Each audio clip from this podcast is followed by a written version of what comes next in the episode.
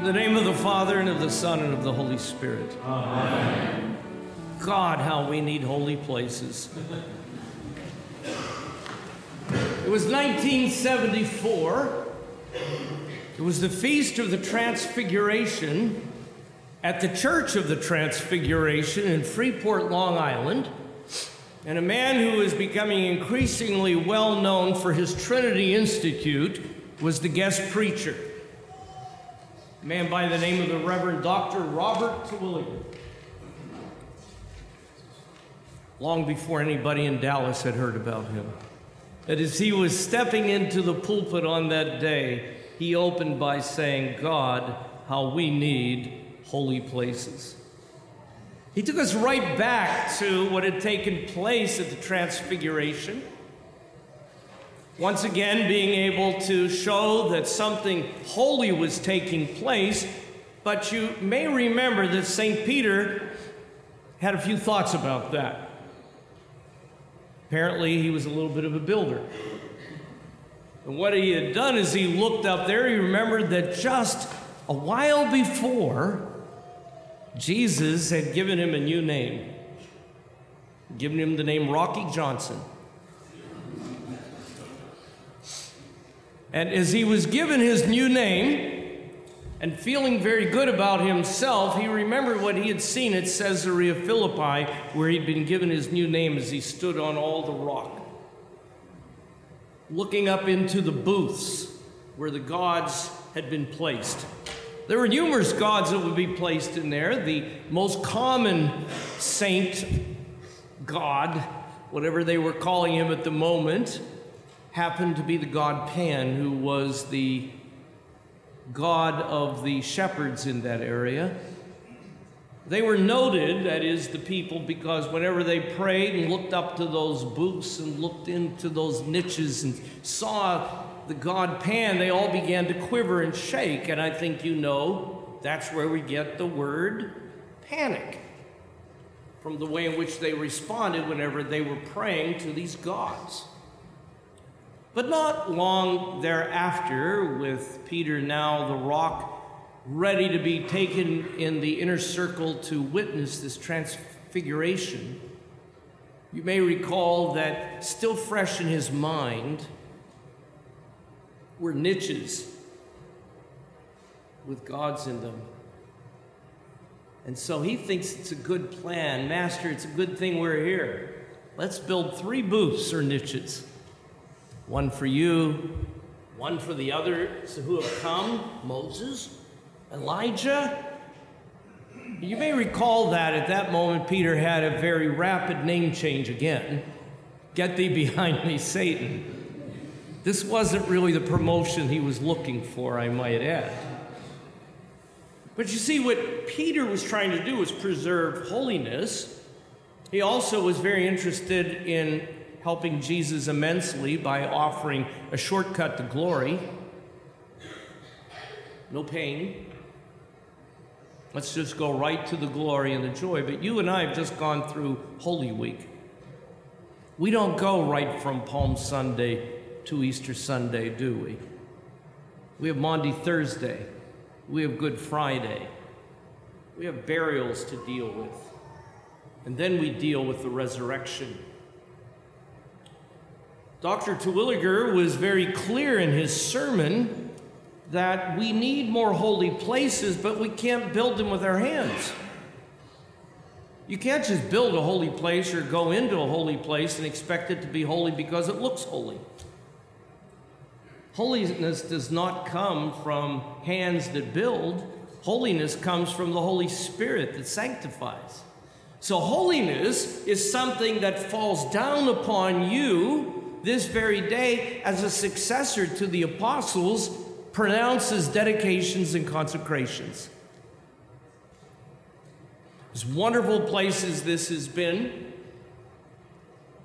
and being half Scandinavian, Swedish at that, being in a church where Norwegians worshiped, could bring up some Ole and Lena jokes, but it will not.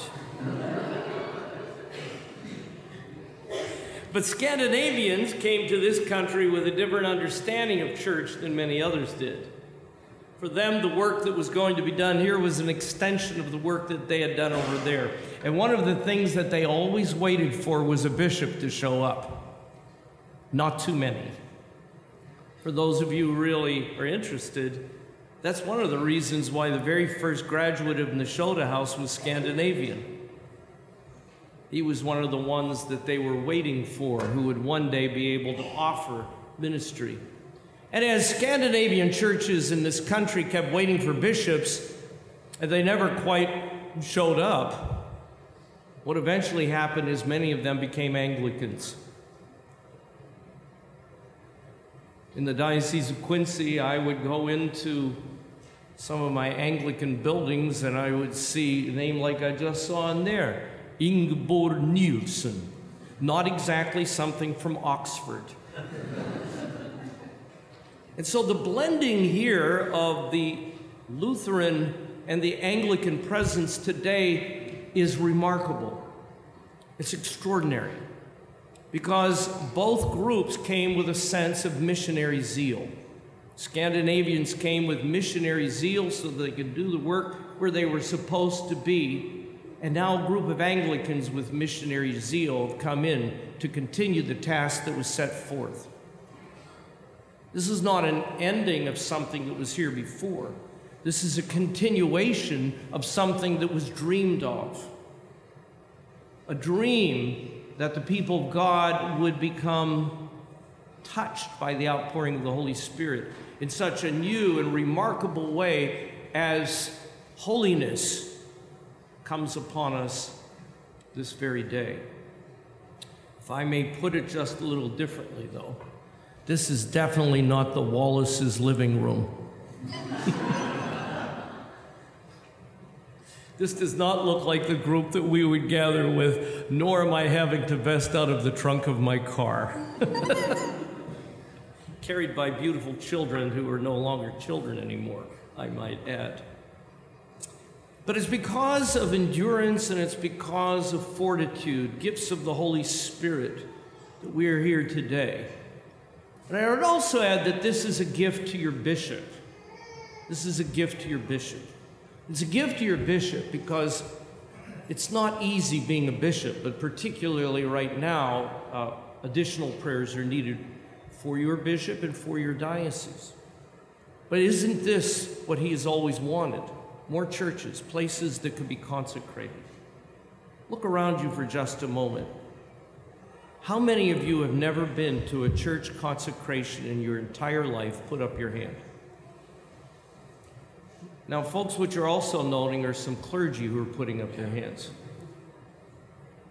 So you see, this is what the church is supposed to be about. This is what her mission is, is to consecrate churches with consecrated people people who have been consecrated in such a real way by the consecration of the bread and wine to become the body and blood of Christ, so that you become holy as He is holy.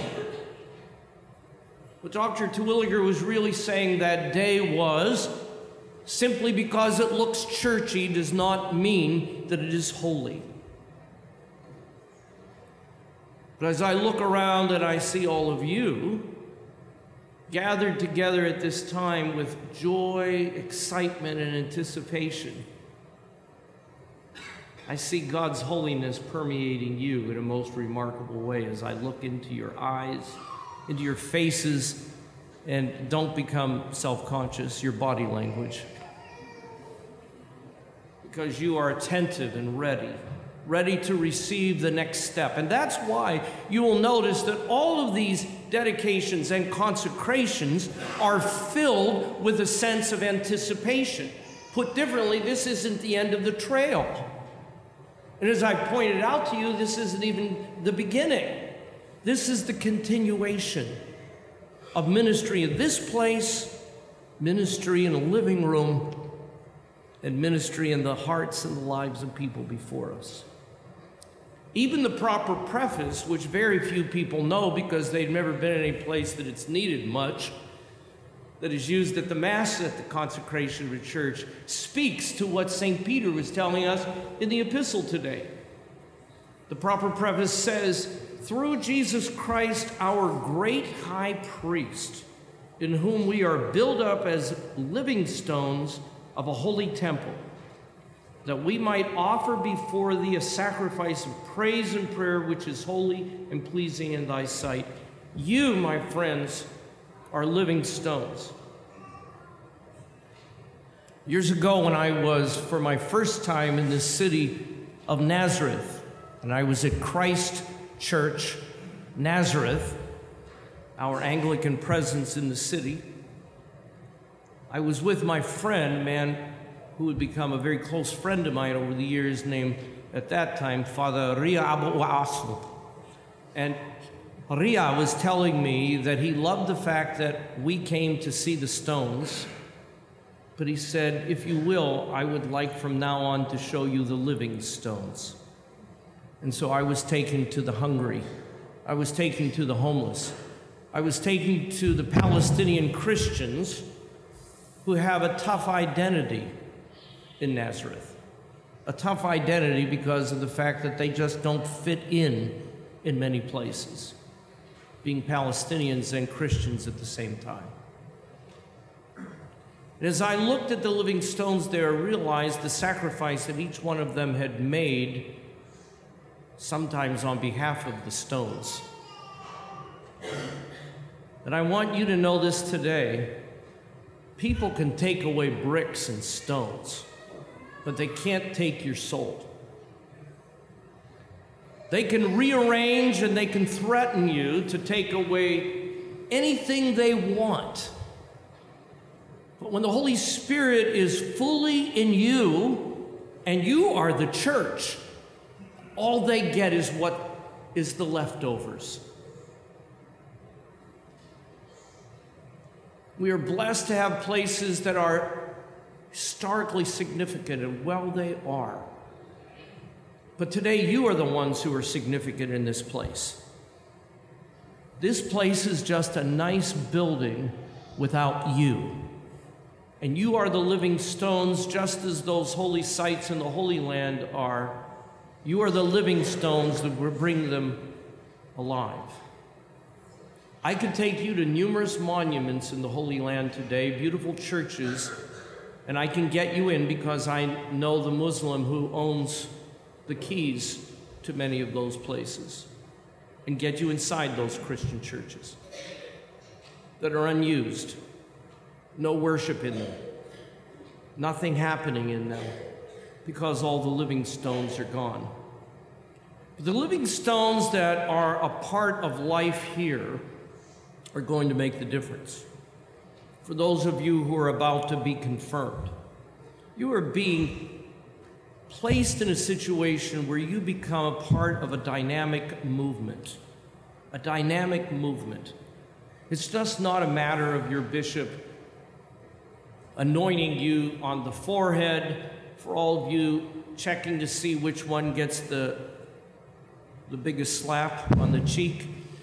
It's not just a matter of the, oh, they didn't tell you that part, did they? And the laying on of hands for the outpouring of the Holy Spirit. But you have come through a situation where you entered the door through the oil of exorcism today. That's right. You have come through the catechumenate.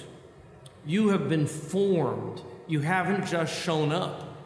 Living stones that have had no opportunity to be fit become walls that fall down. Living stones that have been fit become a remarkable opportunity for God's work to be done because you will hold together. In fact, when log cabin churches were being built in this country, the specialists who built them after they had carved each one and fit one in always wrote on the top of one of the logs from the scriptures, fitly joined. Meaning that as the logs were now fitly joined, so you had to be fitly joined with one another in the body of Jesus Christ. And that's why we have a consecration today not because of the fact that we want simply to be able to tell people it is done, but rather so that you can go forth as missionaries. And I've known your rector for a long time. He will be blessed to know that I will not repeat any stories. He was a good camper at Camp Crucis when I was a counselor many years ago. Uh, he was a perfect gentleman at my daughter and son in law's wedding. Well, he's always been a perfect gentleman, and all of you know that. And today's finally going to be institutionalized for it. Oh, I'm sorry, instituted. But you see, that means he's being put into the institution in a particular way because he is the one who's going to continue to work with each piece that fits together so that this temple may grow. These walls may never get bigger, but it was taking place on the inside will continue to grow. I'll leave you with a few thoughts because tomorrow, tomorrow, you're going to have a chance to hear a little bit about a man who doesn't always get good publicity St. Thomas. But what many people forget is that he is the only apostle after whom a whole communion or denomination is named. There are parishes named after saints, but find a whole denomination in American parlance or communion that's named after a saint and you struggle. The church in India, one of the primary churches in India, is called the Mar Thoma Church. It's named after Thomas. And the reason it's named after St. Thomas is because when he was sent out, as the other apostles were, he was sent to India.